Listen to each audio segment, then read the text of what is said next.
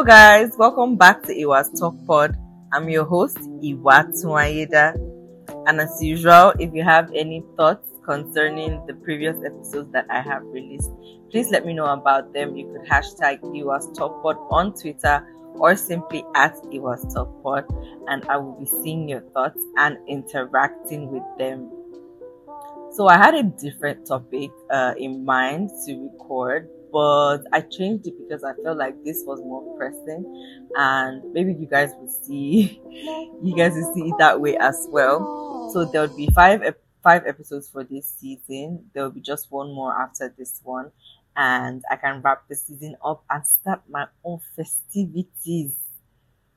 The topic I have today is the state of Nigeria's tertiary education.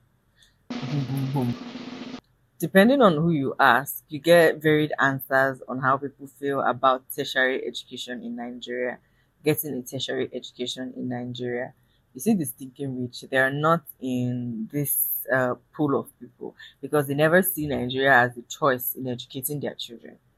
That alone should tell you the situation of tertiary education in Nigeria. That getting an education post uh, secondary school in Nigeria is more or less settling for less. You see, getting a tertiary education, it gives the opportunity for better paying jobs, a better life, better understanding of the world we live in, and access to interpersonal relationships that you know that are limited to campus life.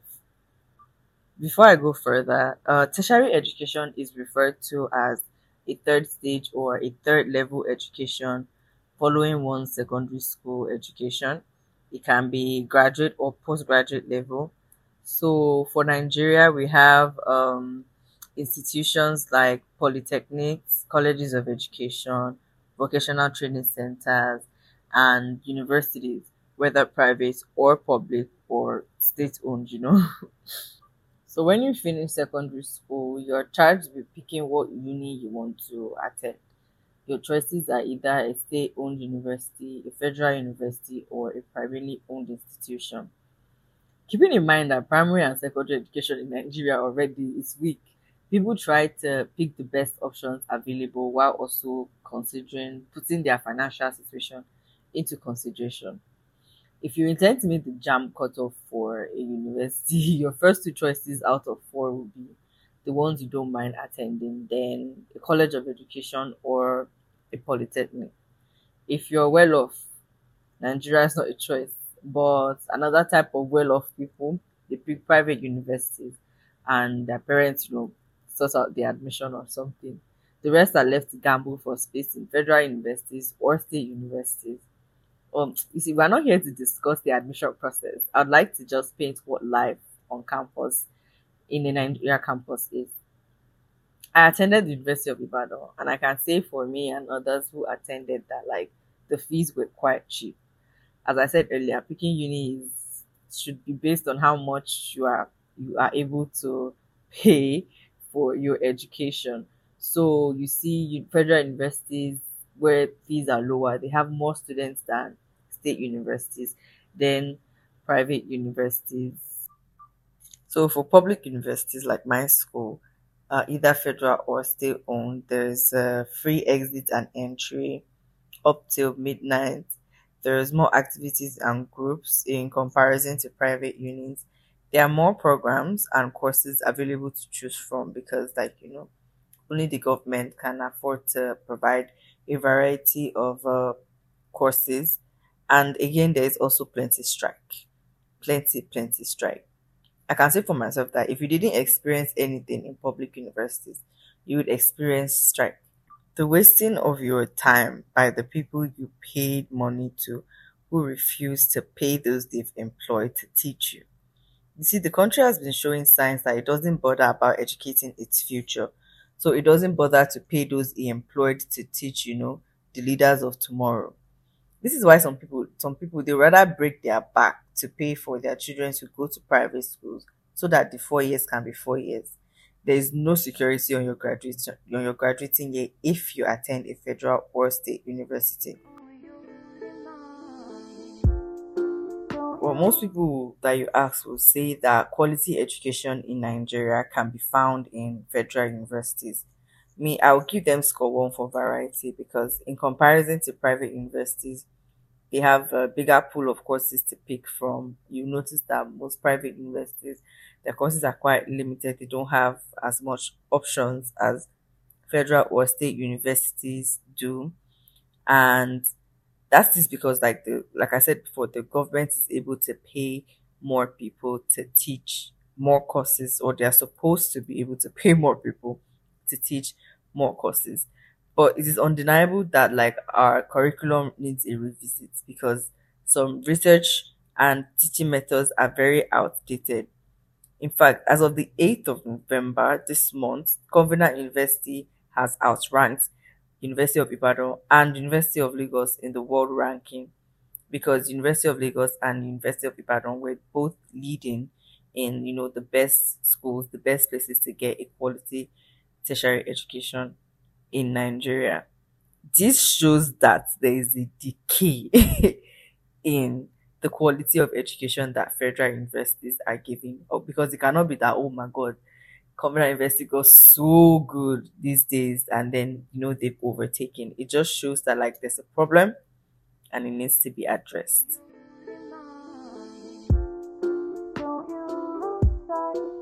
But coming back to private universities, we see that the majority of them are tertiary and religious institutions. They double as a tertiary institution and a religious institution. We see Bowen, Covenant, Redeemers, Babcock, so on. Now, I know Babcock and Redeemers don't teach philosophy as a course. So I wonder how their law students take um, argument and critical thinking because when I was in, I studied philosophy and in my first year and my second year, there were some mandatory philosophy courses that law students had to take. So I don't know if such courses are available for to be taught in those private universities because you know philosophy is a touchy sub- subject and it's a touchy course and sometimes it can shake the foundation of you know religious institutions sometimes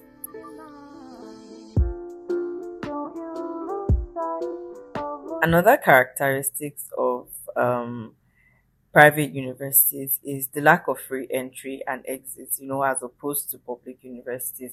For me, I was able to leave school as I please. In fact, you live off campus for most people because there's no space in hostels. You'd have to scuffle and, you know, hustle for hostel space. A lot of people never get it. In fact, it's not possible for them to house all the people plus all the newcomers that are coming. So as a returning student, you'd have to hustle for space after they've given new students rooms. So now I don't that does not um it does not apply to private school students. You cannot live off campus, you cannot even go you cannot leave campus without telling anyone without getting exit permits, all that I hear some people they have to document the number of piercings they have, the number of tattoos that they have. You know, they have to document, and they have to give a reason if you want to leave, if you want to come back. You know, all these qualities make them re- be referred to as a glorified secondary boarding school. For me, I was in the faculty of arts. There was freedom of expression in how I dress. it reflected a lot I used my freedom of expression. I utilized it. I made the best of it. In fact, almost misused it. and this opportunity is not available for private school students. You know, they are very controlled. Their dressing is controlled because, like I said, most double as religious institutions.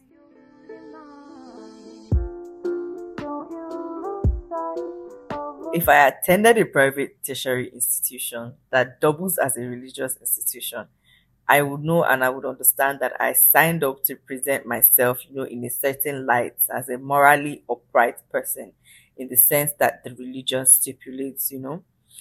But I doubt that this should give them, you know, rights to drug tests or count piercings or everything.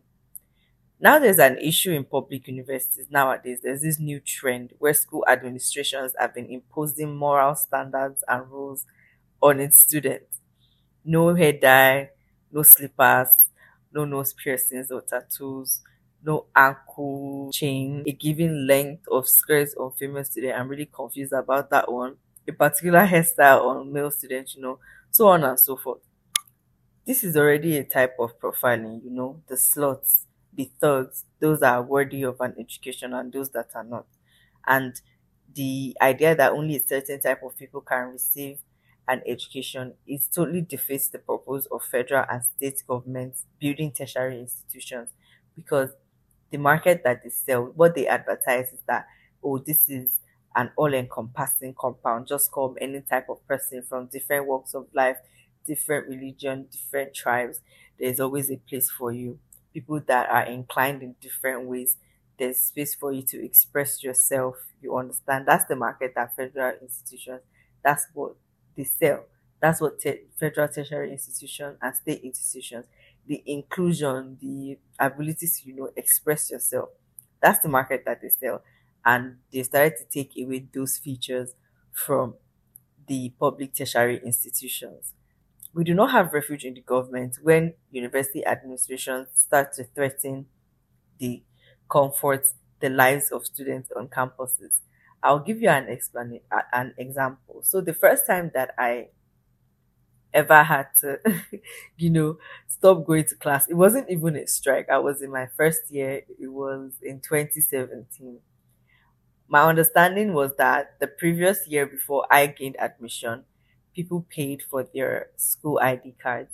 And this is that like you pay it with your school fees. It's in your school fees. It's non-negotiable. Everyone that you see that is on campus has paid for their ID cards if they are able to stay in class and sit down it means they've paid for their school fees and automatically have paid for their school ID cards.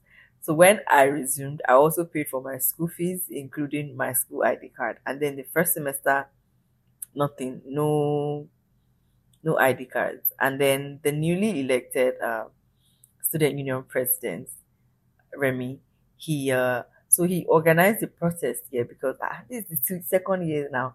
We paid last year we've paid this year, people are not taking their cards to the exam hall to identify if or not they truly are. Well, forget about that one. We actually paid for something. Why have we not gotten it? So he staged a protest.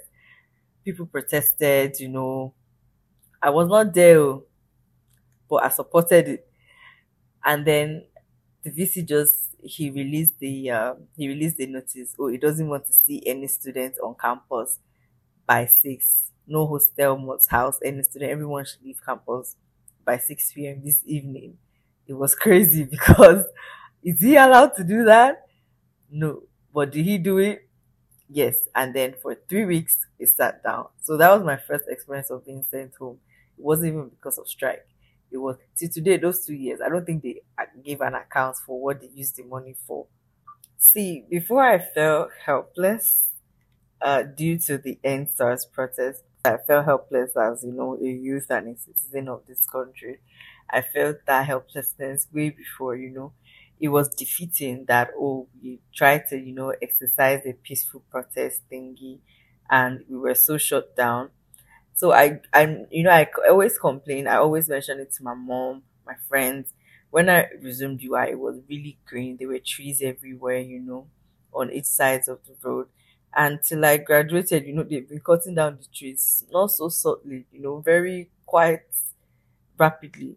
They're cutting down the trees and my mom always every time I mention anything about school, she always tells me, Oh, write about it. you can't do that.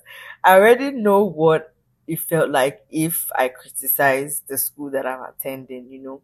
I know what to expect.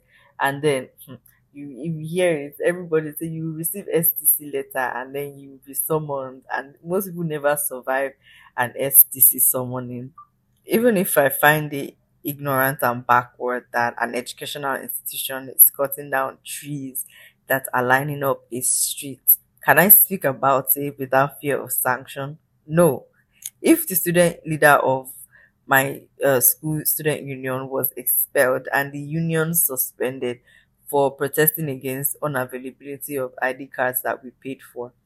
How much more? What can happen to me that I'm talking about them? So we understand that Student unions are no longer as radical and and uh, vibrant as they were during the military regime, where they were fighting for power to be handed back over to the people to rule the country. Nowadays, they are easily suspended, removed. They are even changed from being governments to just being ceremonial position. I know that like nothing radical ever happened in my school after that. In comparison to like let's say OAU, you'd say oh, OAU has the rad- still has the radical spirit. In comparison to other public universities, UI is seen as very docile. You know that we don't have any like our student union body. We're, we're scared, we're lazy, we don't have the aluta spirit, and it's true. Remy tried to bring that back, and it was shut down immediately. So you can see it's obviously is a tactic that works because no one ever grumbled or mentioned anything again after that.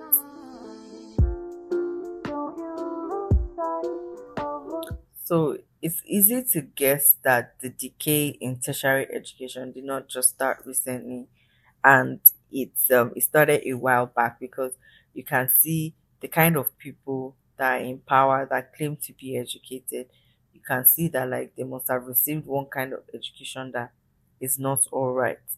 Let's take for example quick example. Cbn governor announcing the change of notes without informing the ministry of finance. Another example that I wanted to bring up is the Minister of Education pushing for the removal of sex education from syllabuses because it says it does more harm than good in an overpopulated country. So he said, quoting him, there are three ways through which sex education could be profitably imparted on adults. First is instinctual that is very wrong. In fact, people have always said that you should not any knowledge of sex should not come from your instincts because majority of the time people have very uh very skewed idea of what sex is and what happens and then eventually you have a lot of unlearning to do when you figure this out by yourself continuing instincts will be the first teacher for you as regards to sex and other things when the time comes. That's also false because it's best to teach sex education to children at every age, especially because you know that there's this um, study that found out that children cannot, when they're assaulted, they cannot tell anyone because they do not have the words to express it or they do not have knowledge of it to be able to know that whatever happened to them is wrong. So, sex education is needed even to people that you would think that are too young because as someone who has been put in place, you should understand that kids they already dabble into this thing. It's not wrong or right. It's just a curiosity. It happens. It is best that you explain what this is. You they understand the consequences of it, and then you don't threaten because you see you have like more positive outcome when you properly educate children on these things other than you put the fear of it in their heart and they have to go and figure it out, you know, on out outside and then someone is convincing them that it's not all that bad and then it's an adult and it's taking advantage of them. Another reason why sex education is needed for uh, even children. For going on, he says, uh, second is through socialization. Third is through religious and cultural instructions. First of all, the school the school is an agent of socialization. So exactly why is he denying the school the opportunity to teach children and teach students sex education? Also, the third one, I have a problem with religious institutions and cultural institutions instructing people on sex or, you know, giving sex education out to people because it would always be within the confines of a religion. There would be no objective, um, there will be no objective view on issues like, you know, abortion, rape within a marriage, fact, zero conversation about female pleasure, consent in, you know, even random relationships, birth control, so on and so forth. Very dangerous for sex education to be taught by religious institutions because you know that there would always be a bias, it would not be objective, and it defeats the purpose entirely. And it's quite embarrassing that while people are fighting for, you know, a better curriculum on sex education to be taught to, you know, to even be brought down to like junior secondary school level, secondary school level, while people are fighting for that, the Minister of Education is fighting that it totally should be removed from the syllabus because there were even some arguments where they say, okay, they will review it, you know, and present some that are more, what's the word, comfortable to be taught to students. He's saying, no, no, no, no, no, remove the whole thing. Um, I'll add the link. I think I use a Sun News um link to quote him. I'll add the link on my Twitter so you can just go and see what your Minister of Education feels about sex education being on the syllabus.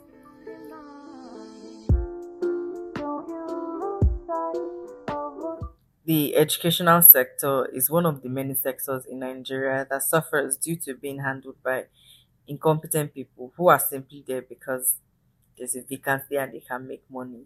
You probably know the person that is in the presidency and there's a vacancy open and you just take up the ministerial post. You have nothing to give but everything to take away hopefully in a few years when we come and revisit the state of tertiary education in Nigeria, we would have something favorable to say. Thank you guys so much for staying with me on this one. I'll see you again next time. Please do not forget to hashtag Iwa's Talk Pod if you have anything to say about the state of Nigeria's tertiary education. I'll see you in two weeks. I know this last one, I almost took a month safe. Be the best lazy person in the world. anyway, see you guys in two weeks, hopefully. I love you. Bye bye.